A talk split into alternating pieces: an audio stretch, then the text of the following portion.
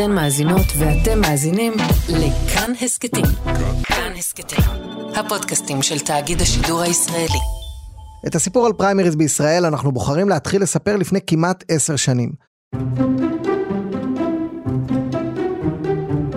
אני מצפה? אני מצפה להיות ראשון, אבל מה יהיה, זה אלו יחליטו. במפלגת העבודה התקיימו פריימריז, בחירות מקדימות, ובקלפי שבתל אביב עמדה אישה תל אביבית מוכרת, ולחצה יד לכל מי שהגיע להצביע. לכולם היא אמרה את אותו משפט, משהו כמו שלום, אני מרב מיכאלי, ואני אשמח שתצביעו בעבורי. וההפתעה הכי גדולה שלי שזה לא אה, מלוכלך. פחות מעשר שנים אחר כך מרב מיכאלי היא מנהיגת מפלגת העבודה. מי יודע מה תרמו כל לחיצות היד האלה לכל מי שהיא ראתה לאיפה שהיא נמצאת היום. כעבור שנתיים הגעתי לסקר את הפריימריז בליכוד. האווירה, כמו תמיד, ססגונית. יום של קרנבל, לבוחרים, למועמדים.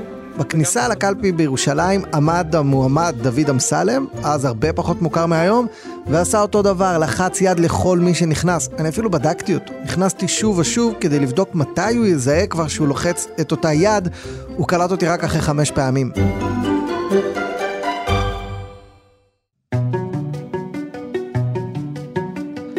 שלום, אתם מאזינים לעוד יום, אני עקיבא נוביק, והיום, כשהמערכת הפוליטית נחלקת בין מפלגות שמקיימות בחירות פנימיות לבין כאלה שבהן כל הרשימה נקבעת על ידי אותו אדם, נשאל כמה זמן עוד יהיה פה פריימריז, האם התופעה הזאת תתרחב, תצטמצם, ואיפה זה בכלל התחיל.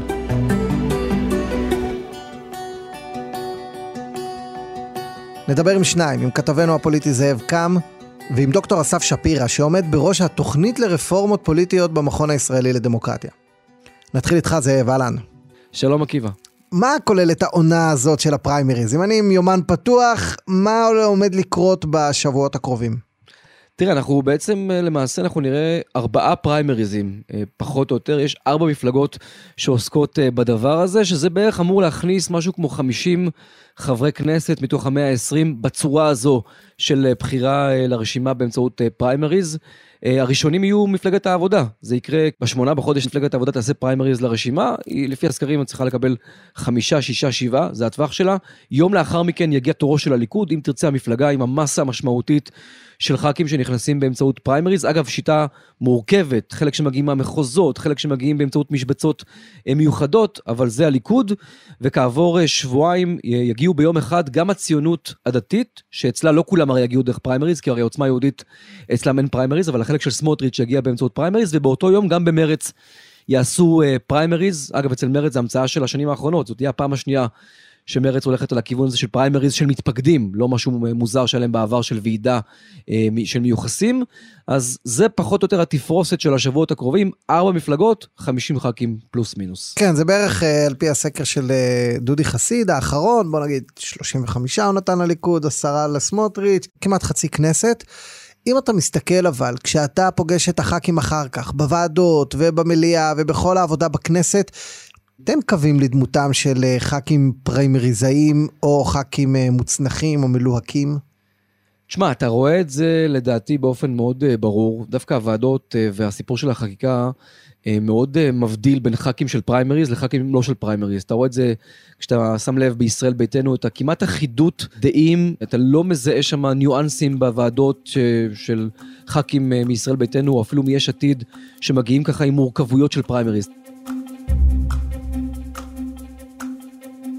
אתן לך דוגמה שבעיניי היא אולי מסבירה ומבהירה עד כמה הפריימריז הוא דרמטי. וזה חוק ועדות קבלה. אתה זוכר את החוק הזה שהגיע לכנסת לפני uh, כמה חודשים? חוק שבעצם מבקש להגדיל את האפשרות לקיים פרקטיקה ביישובים של ועדות קבלה, להרחיב אותה מ-400 היום אה, ל-600 או 700 אה, בהמשך, ואתה ראית כן. ממש איך הוא חוצה מפלגות. אתה ראית איך בתוך מפלגת העבודה יש לך ח"כים שהם אה, מדברים ככה בפתוס על החוק הזה מול ח"כים אחרים שמתנגדים לו בכל מאודם, כנ"ל בתוך מרץ. היה שם ויכוח עז בין יאיר גולן, שהיה ממש בעד ועדות קבלה, לבין ח"כים שקראו לזה גזענות טהורה. עכשיו, למה זה קורה? ויכוח מהסוג הזה על חוק ועדות קבלה קורה רק בגלל פריימריז. כי יש לך לדוגמה במרץ את הקיבוצניקים ואת המושבניקים שמתפקדים למפלגה, ויאיר גולן גם מייצג אותם, וגם כנראה נתמך על ידם, והם רוצים את זה, כי זה אצלם ביישוב, הוועדות קבלה זה הפרקטיקה, זה היום-יום שלהם, ולעומת זאת יש אה, פוקדים שמגיעים מתל אביב, באלפים, שמבחינתם אתה מדבר איתם על ועדות קבלה, זה, אמרת להם, אתה, אני גזען, אני רוצה לחסום ערבים, אני רוצה לחסום חרדים, אני רוצה מה ש... וזה קורה גם במפלגת העבודה, בדיוק באותה צורה. הוויכוח הזה שמגיע מתוך זה שהמתפקדים שבסוף בוחרים את הח"כים בפריימריז, הם מגיעים מקבוצות שיכולות להיות לא פעם סותרות, ואתה רואה את זה ממש איך בתוך אותו חוק, בתוך אותה מפלגה, דעות הפוכות לחלוטין. כלומר, אתה אומר, ח"כ שיש לו פריימריז עתידיים, מתהלך כל הזמן בתחושה שהוא צריך אה, לתת דין וחשבון, או לפרוע את הצ'קים למי שבחרו בו בפריימריז. זה בדיוק התיאור אגב, מה שאמרת עכשיו זה התיאור המדויק. אתה יודע, יש לך עוד דוגמה. מה זה הליכודניקים החדשים, שאגב היום היו והיום פחות ככה קיימים, אבל הם בעיקרון רצו משהו אחר, שהח"כים שהם תומכים בהם ישדרו בעבודה הפרלמנטרית שלהם אה, בכנסת. וזה השפיע אחרי זה על הסיפור של אה, לגליזציה לקנאביס, שהיה מי שדחף אותה בגלל התמיכה של אותם ליכודניקים חדשים. זה השפיע על ההחלטות שקשורות בכלכלה חופשית, שגם כן מגיעה מאותו אה, מקום. אתה ממש רואה ח"כים, איך הם מגיעים עם אג'נדה, עם אידיאולוגיה, שהיא קשורה בטבורה. לקבוצה שדו, שתמכה בהם והריצה אותם בתוך הפריימריז, באיזה מפלגה שזה לא תהיה.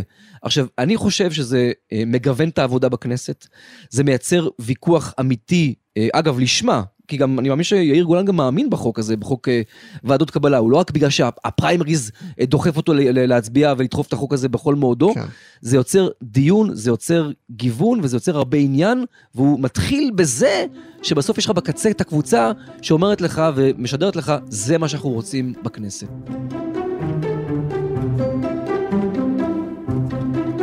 מצד שני, הח"כים שמגיעים במפלגות, נקרא לזה דיקטטוריות, בישראל ביתנו, ביש עתיד, אה, הייתה כולנו וכולי, יכולים לטעון, אנחנו מחויבים לכולם. אנחנו לא נתונים בידי קבוצות כוח קטנות. בנט אמר אה, בזמנו, אין לי base ולכן אני, ה base שלי הוא כל הציבור וכל עם ישראל. ואני גם מסתכל על אה, מבוכות ושערוריות שהיו בכנסות האחרונות. אני לא משוכנע שפריימריז זאת שיטה שמטייבת ומשפרת את איכות הח"כים אחר כך במשכן.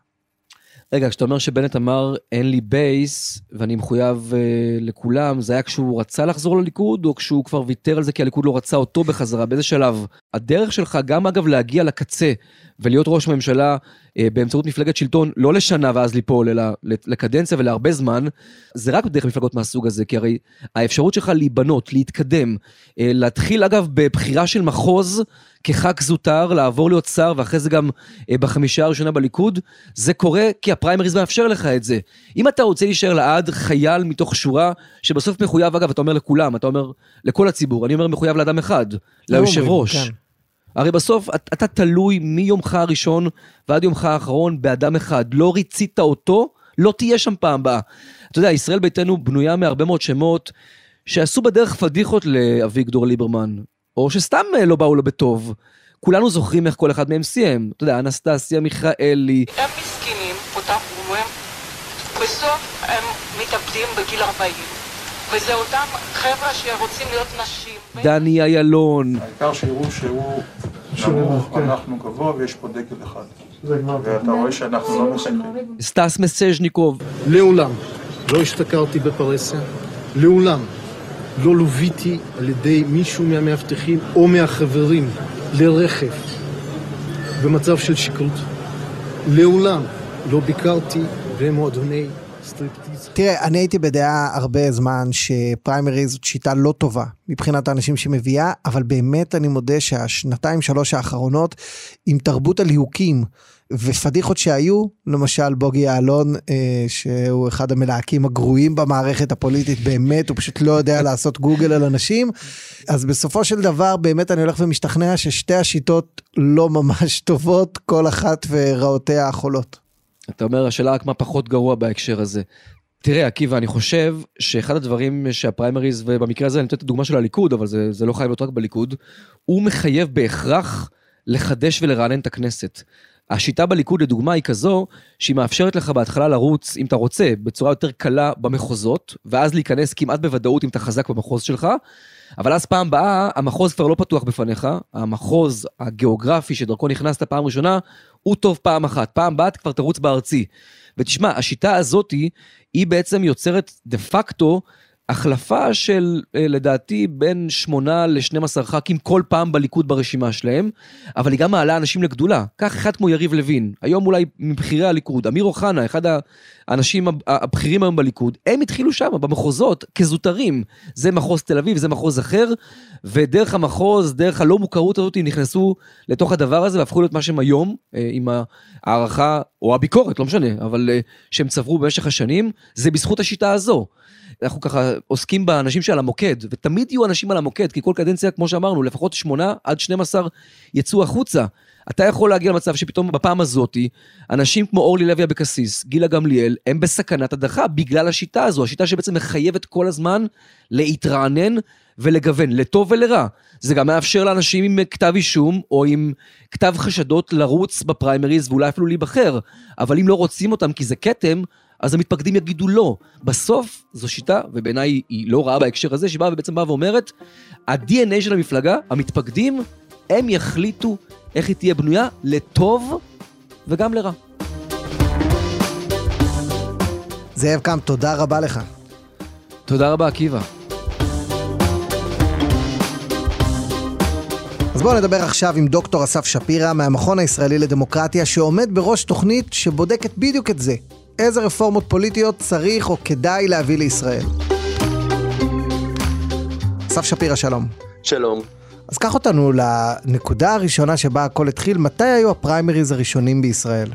הפריימריז הראשונים נערכו ב-1977 במפלגת ד"ש. פרופסור יודין, האם אינך חושש שחלק ממועמדי ד"ש לכנסת ייבחרו בעקבות התארגנויות אישיות ולא לפי כישוריהם הפוליטיים? תראה, היום זה הניסיון הראשון במדינת ישראל לבחירות אישיות חשאיות.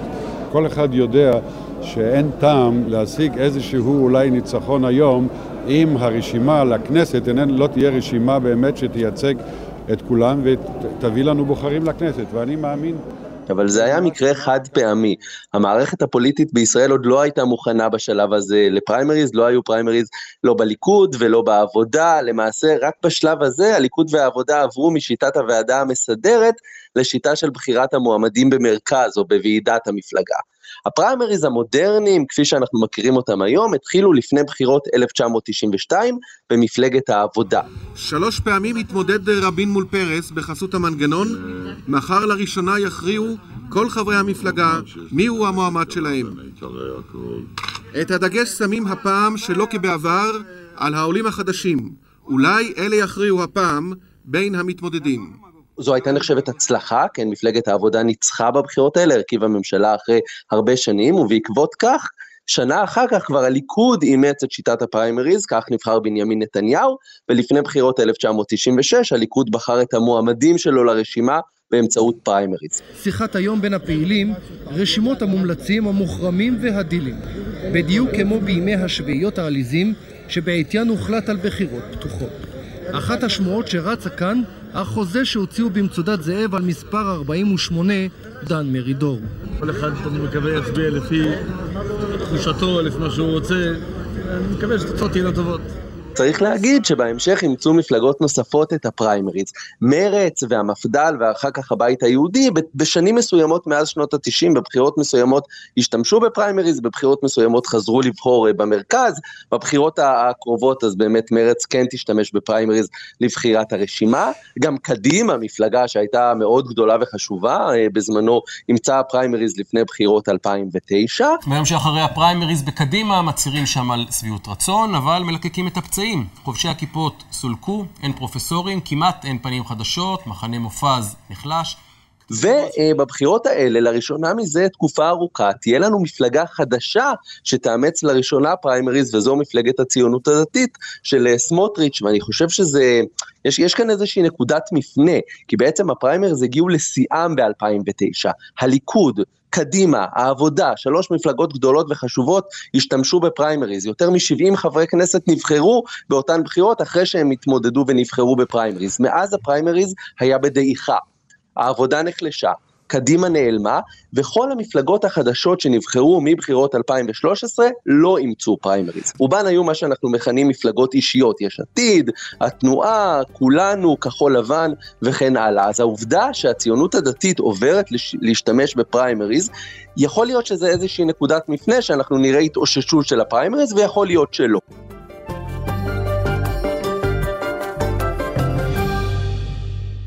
כחובב אה, דמוקרטיה, אתה בעד שיהיה כמה שיותר פריימריז במתכונת של היום? ברמה הבסיסית אני באמת חובב דמוקרטיה ואני חושב שכולנו חובבי או צריכים להיות חובבי דמוקרטיה. אז ברמה המאוד מאוד עקרונית כן זה משמח אותי. יותר דמוקרטיה גם בתוך המפלגות המשמעות היא יותר תרבות פוליטית דמוקרטית יותר תפיסה כללית שקבלת הכרעות צריכה להתבצע באמצעים דמוקרטיים כן. מצד שני אני חושש שהפריימריז בציונות הדתית, כמו הפריימריז בעבודה, בליכוד, במרץ, בעבר בקדימה, ילקה בבעיות, אה, בבעיות קשות. לא כך הייתי רוצה לראות פריימריז, ולא כך מתבצעים פריימריז במדינות אה, אחרות. תסביר, מה, מה הבעיות? כן, אז קודם כל, חלק מהבעיות של הפריימריז הן בעיות כמעט אה, טבעיות לשיטת בחירת מועמדים כזאת, לדמוקרטיה של עשרות ומאות אלפי אה, בוחרים. למשל עלות כספית. מפלגה גדולה שרוצה לקיים פריימריז, זה עולה לה מיליוני שקלים. וכיוון שהפריימריז מתקיימים בסמוך ליום הבחירות, אז באופן כמעט טבעי הכסף הזה בעצם נגזל מתקציב הבחירות של המפלגה. זו גם אחת הסיבות שמפלגות חדשות לא נוטות לאמץ פריימריז, הרי עדיף להן להשקיע את הכסף בבחירות לכנסת ולא בבחירות פנים מפלגתיות. בעיה נוספת היא כל אותן תופעות אה, שליליות, בעייתיות, שמתלוות לפריימריז. בעיות של מפקדי ארגזים ושל קבלני קולות, כן, שפוקדים מאות ואלפי אנשים למפלגה כמעט בלי שהאנשים האלה יודעים, וכך גם רוכשים מעמד נכבד בתוך המפלגה, מה שעלול אה, להוביל אה, לשחיתות. ובכל זאת יום חג בעבודה. המפלגה מרחיבה את שורותיה, ובכל רגע ורגע מגיע עוד עסקן אזורי עם תיק מלא בטפסים. יש לנו מאות טפסים. וכאן?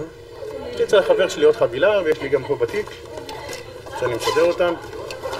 הכוונה שלנו היא לבדוק באמצעות גרפולוגים, באמצעות חוקרים פרטיים ובאמצעות שוטרים כל אימת שנחשוש לחשד למרמה, לחשד לזיוף. בעיות של זיופים, בעיות של עבירות על, על כללי מימון המפלגות, כן, שכבר שלחו בעבר אה, אה, אנשים אה, לכלא על עבירות על כללי המימון בפריימריז. כל מיני בעיות כאלה שמתלוות לפריימריז וגורמות, מעבר לבעיות עצמן, לדימוי שלילי תקשורתי כלומר, הציבור והתקשורת, כשהם מסתכלים על פריימריז, הרבה פחות מסתכלים על, על הדבר כעל חגיגה דמוקרטית, והרבה יותר תופסים את זה כאירוע מסואב, נקניקיות בגני התערוכה, כן, אה, נדמה לי זה היה בליכוד ב-2003 אולי, שחילקו נקניקיות בגני התערוכה. לאורך קילומטר לערך פרוסים עשרות אוהלים, אלפי אנשים, כל מועמד והגימיק שלו.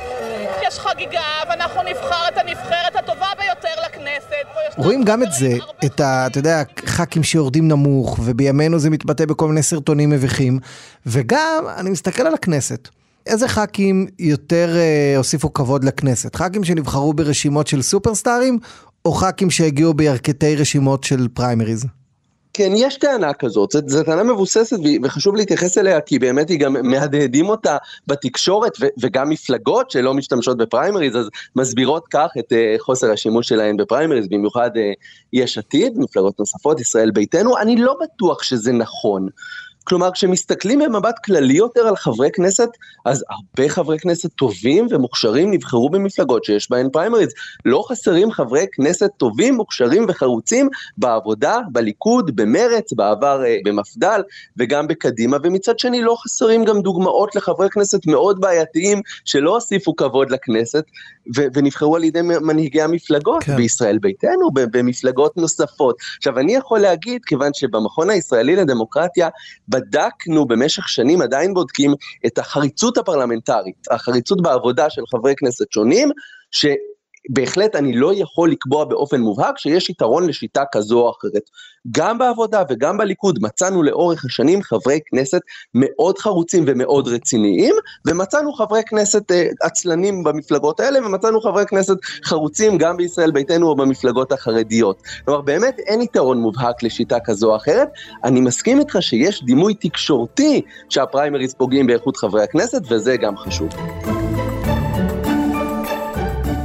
בואו נספור אה, את הכסף במדרגות. זה משתלם לעשות פריימריז, מפלגה שעושה פריימריז, אה, תתחזק מזה, הציבור יכיר לה על כך אה, הערכה כלשהי? אני חושב, ושוב, אני כאן גם מביע עמדה שהיא קצת בניגוד לדימוי התקשורתי, בשורה התחתונה, כן. בסופו של דבר כן. הרי אי אפשר להתכחש לעובדה שהמפלגה הגדולה והמצליחה ביותר בישראל במשך עשרות שנים, הליכוד, יש בה פריימריז. הליכוד היא מפלגה שהדעות שלה קורצות להכי הרבה ישראלים. אתה חושב שזה גם בגלל אה, שהיא עושה פריימריז? לא, בוודאי, בוודאי שזה שילוב של הרבה... אה, של הרבה uh, סיבות, גם uh, המנהיגות uh, של בנימין נתניהו, אבל אנחנו צריכים לשאול את עצמנו למה המפלגה הזאת קורצת לכל כך הרבה אנשים, ולמה יש לה כל כך הרבה פעילים ותומכים. אחת הסיבות היא שהמפלגה הזאת, א', קשובה לציבור, והקשב לציבור גם מתעצם באמצעות הפריימריז, וב', זו מפלגה שיש לה באמת שורשים עמוקים בציבור, ואני חושב שזו התרומה העיקרית של פריימריז. פריימריז מעודדים מפלגות וחברי כנסת לשמור על קשרים עם הציבור, מה שאנחנו קוראים לו grassroots, באמצעות פעילים, לפעמים באמצעות סניפים, באמצעות קשרים עם ועדי עובדים, עם שלטון מקומי, עם מנהיגי קהילות מקומיות. עכשיו, יש לכל זה היבטים שליליים, כן, ויש כאן סכנות לשחיתות, אבל בסופו של דבר, ככה היינו רוצים לראות דמוקרטיה. אין דמוקרטיה שבה יש קשר יחסית קרוב בין הבוחר לנבחר, דמוקרטיה שקשובה להמונים. ופריימריז עוזרים למפלגות לעשות את זה, והם עוזרים למפלגות לשרוד גם בתקופות קשות, וזה יתרון אדיר של הפריימריז. מפלגה שיש לה פריימריז, ולכן יש לה ליבה של פעילים ושל תומכים ושל נוכחות בשטח, יכולה לשרוד גם בתקופות קשות. זה קרה בליכוד בבחירות 2006, הוא ירד ל-12 מנדטים והצליח להתאושש, וזה קרה לאחרונה בעבודה ובמרץ. הפריימריז והקשרים שהמפלגות האלה יצרו עם הציבור בזכות הפריימריז, עוזרים למפלגות לשרוד. עכשיו, יש, אפשר ליצור קשרים כאלה גם לא באמצעות פריימריז. מפלגות סקטוריאליות, כמעט באופן טבעי, יש להם קשרים עם הציבור. המפלגות החרדיות, יש להם ישיבות ובתי כנסת וקשרים עם קהילות. גם ישראל ביתנו, לה, הייתה לה נוכחות מאוד מרשימה בשלטון המקומי למשל, כן. וגם יש עתיד, זו מפלגה אומנם אישית לגמרי, אבל היא מצליחה לשמור על רשת גדולה ופעילה של, של פעילים ושל תומכים ולתחזק את הרשת הזאת. אז איך כן? משכנעים מפלגות לעבור לפריימריז? איך גורמים לזה להתרחב? אז באמת אנחנו ראינו שזה קשה. זה קשה, וכמו שאמרתי, כל המפלגות החדשות שנבחרו לכנסת מבחירות 2013 לא אימצו פריימריז. אני הייתי ממליץ על שני uh, צעדים, א', מבחינת המדינה וב', מבחינת המפלגות עצמן. מבחינת המפלגה התייחסתי לנושא הכספי. אני חושב שבמסגרת רפורמה כללית במימון המפלגות בישראל, רפורמה שבה המדינה תנסה לנתב את כספי מימון המפלגות שהם מאוד נדיבים בישראל, למטרות יותר אה, ראויות, שמפלגות לא יוציאו את כל הכסף על קמפיין הבחירות כפי שקורה היום, המדינה גם צריכה להשתתף במימון ההוצאות של מפלגות בפריימריז. הרי היום האינטרס הכספי הוא כל כך ברור ומובהק למפלגות לא לקיים פריימריז. מפלגות שמקיימות פריימריז מפסידות מכך. אז אני לא אומר שהן צריכות להרוויח. אני אומר שבמסגרת רפורמה כללית במימון המפלגות, המדינה בהחלט יכולה להשתתף בחלק מההוצאות של המפלגות האלה, לא באמצעות הגדלת מימון המפלגות, באמצעות ניתוב יותר חכם של הכספים. זה מבחינת המדינה. מבחינת המפלגה, כמו שאמרתי, המצב שבו חברי המפלגה יש להם כוח מוחלט בבחירת הרשימה, זה מצב קיצוני מדי. זה לא מקובל בעולם. בעולם, גם במפלגות שיש בהן פריימריז, תמיד יש מעורבות כלשהי של גופים נוספים. למשל בבריטניה. בבריטניה, אם אתה רוצה להיות מועמד של המפלגה השמרנית או הלייבור במחוז מסוים לפרלמנט, אתה קודם כל מגיש מועמדות, אחר כך יש מעין ועדה מסדרת בתוך המפלגה שמסננת את המועמדים, שמרכיבה רשימה קצרה, שורטליסט, ואז הציבור בוחר מתוך אותה רשימה קצרה. כן, אפשר לערב גורמים, גורמים נוספים בתהליך הזה, למשל מרכז המפלגה, שיטה שמקובלת במפלגות בעולם, זה שוועדה מסדרת מסננת את המועמדים, מרכז המפלגה מדרג את המועמדים, ובסופו של דבר חברי המפלגה יכולים לשנות או לאשר את הדירוג הזה. אני כן. חושב שזה יפתור חלק גדול מהבעיות בפריימריז, אם נבזר את העוצמה. כן, האינטרס של, של מפקדי ארגזים וקבלני קולות והעוצמה שלהם תפחת, ולעומת זאת שחברי הכנסת אה, יסתכלו על מי יבחר אותם, אותם לרשימה הבאה, אז הם ידעו שהם לא תלויים רק בבוחרים, גם בבוחרים, אבל הם גם תלויים במפלגה, ולכן יש להם אינטרס לבצע עבודה פרלמנטרית יותר רצינית, וליצור דימוי חיובי של המפלגה אה, בתקשורת. כן, אני מסתכל על שלל ההצעות והרעיונות והפתרונות האפשריים, גם בעבר אה, עבדתי בשיתוף פעולה עם המכון לדמוקרטיה. יש דבר אחד שנראה לי הכי קורץ, ולא ברור לי איך עוד לא קרה, פריימריז ביום הבחירות. אתה יודע על מה אני מדבר, אתה בא, בוחר מפלגה, ובצד השני של הפתק בוחר את החברים. איך זה עוד לא קורה בישראל? זה נשמע פתרון כל כך הגיוני, כל כך מתבקש. קודם כל אני, אני מסכים איתך לגמרי, עכשיו זה לא איזה המצאה שלנו. ברוב הדמוקרטיות שיש בהן שיטות אה, דומות לישראל, כלומר בחירות יחסיות עם רשימות מועמדים, יש דרך כזו או אחרת שבה הציבור באמת מביע את עמדתו לגבי מועמדים ספציפיים ביום הבחירות. אני צריך להגיד שני דברים. דבר ראשון, זה לא יחליף לגמרי את הפריימריז. כלומר, בסופו של דבר עדיין המפלגה תצטרך להגיש רשימת מועמדים לוועדת הבחירות המרכזית, פשוט ביום הבחירות הציבור כולו יוכל גם לשנות את הרשימה הזאת. אז זה חשוב לדעת. דבר שני, למה זה לא קורה? אין לי הסבר טוב, כלומר זה רעיון שהוא מאוד מאוד פופולרי בציבור, הוא גם די פופולרי בקרב הפוליטיקאים. אני יכול להגיד לך איזה פוליטיקאים פחות אוהבים את הרעיון הזה, מסיבות מובנות. פוליטיקאים שגם ככה מתמודדים בפריימריז אומרים לעצמם, לא רק שאני משקיע זמן ומשאבים בהתמודדות בפריימריז, אז בעצם אתם רוצים לגרום לי להשקיע את אותם זמן ומאמצים עד יום הבחירות עצמו, כי צריך לשכנע את הציבור כולו לתמוך בו. כן, אז חברי כנסת כאלה קצת נרתעים מפריימריז. יש גם טענה שאני לא לגמרי מקבל אותה, שזה יעודד עוד יותר פופוליזם וחברי כנסת שמבצעים פרובוקציות, כן? לא, כי, כי, כי היום אין את זה. בדיוק, נכון. א', אתה צודק, וב', השיטה בישראל היום היא כל כך קיצונית, במובן שבאמת למי שאינו חבר מפלגה, אה, ובחלק מהמפלגות גם למי שחבר מפלגה, אין שום אפשרות להשפיע על הרכב הרשימה, שאני מסכים לגמרי שצריך לעודד השפעה יותר גדולה של הציבור ציבור הבוחרים על הרכב הרשימה, וזה גם ינטרל את התופעה של חברים לא כנים, כלומר, תופעה שבה אנשים מתפקדים למפלגה אבל לא מצביעים אליה, הם משפיעים על הרשימה שלה אבל לא מצביעים אליה. בפריימריז ביום הבחירות, בפתק חצי פתוח, כפי שאנחנו קוראים לו, זה בלתי אפשרי. אתה תוכל להשפיע על הרכב הרשימה רק על הרכב הרשימה שבה בחרת. ויש עוד עניין לגבי פריימריז, שהיום בשיטה שלנו מצטרפים מדי בחירות כמה כוכבים, שמות חמים, ליהוקים, אנשים כאלה שיכולים בכוח שמם ומוכרותם לקבל מקום שני, שלישי, כל מיני הבטחות, למה שיעברו את כל הוויה דולורוזה הזאת של פריימריז? נכון, זה נכון מאוד, ואני חושב שזו אחת הסיבות שהמפלגות שקמו מאז 2013, שהן מפלגות שבמהותן מחפשות כוכבים, כן?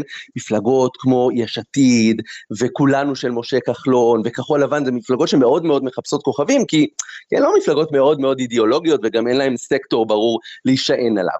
אז למפלגות האלה הרבה יותר קל למשוך כוכבים, אנשי צבא או אנשי תקשורת לשעבר, כי, כי הם מבטיחים להם מקום מובטח ברשימה, בלי צורך לרוץ ולחטט את הרגליים בכל רחבי הארץ כדי uh, למצוא מתפקדים. אז זה נכון, ובאמת רוב הכוכבים מצטרפים לרשימות כאלה, דרך אגב לא כולם, הנה, uh, בועז ביסמוט עכשיו, uh, כוכב תקשורת מצטרף uh, לליכוד. מה לא אמרתם עליי? אמרתם שאני פרו-ליכוד, אמרתם שאני פרו-נתניהו, אמרתם שאני ימין. לא יודעים להגיד, צדקתם. אז בגלל זה החלטתי שאני רץ. ובזמנו שלי יחימוביץ' ומרב מיכאלי הצטרפו למפלגת העבודה, אבל אין ספק שהרבה יותר קל למשוך כוכבים במפלגות כאלה. אחד הפתרונות שנמצאו, ואני לא שלילי לגביו, זה הפתרון של שריוני יושב ראש. זה באמת משהו חדש שלא היה בעבר. כן, שהיושב ראש, נתניהו, יכול לשריין ככה וככה מקומות בעשירייה הראשונה בלי פריימריז ובלי שום הליך דמוקרטי אחר, וזה באמת מוצא פתרון מסוים לאותה בעיה. אם יש כוכב כזה שמאוד רוצה להצטרף לליכוד, אבל לא רוצה לעבור את הפריימריז, נתניהו יכול לשריין לו מקום. אני חושב שכל עוד זה נעשה במספרים סבירים, כן, זה, זה בהחלט סביר, כי זה מוצא פתרון לבעיה נקודתית שבה מפלגות הפריימריז נמצאות בנחיתות מול המפלגות, מפלגות המנהיג, מול המפלגות האישיות. דוקטור אסף שפירא, המכון לדמוקרטיה, תודה רבה. תודה רבה, יום טוב. עד כאן הפרק הזה של עוד יום, שערך והפיק דניאל אופיר, עיצוב קול ומיקס עשתה רחל רפאלי, דני רוקי ויוסי תנורי היו על הביצוע הטכני, תודה רבה לכולכם. פרקים של עוד יום עולים בימי ראשון, שלישי וחמישי. הערות, תובנות, ביקורת בונה וחברית או רעיונות לפרקים הבאים אפשר להשאיר בדף של כאן הסכתים בפייסבוק או בכל הדפים שלי ברשתות החברתיות. אין כזה הרבה. תודה לכם שהאזנתם, וניפגש בפרק הבא, אה?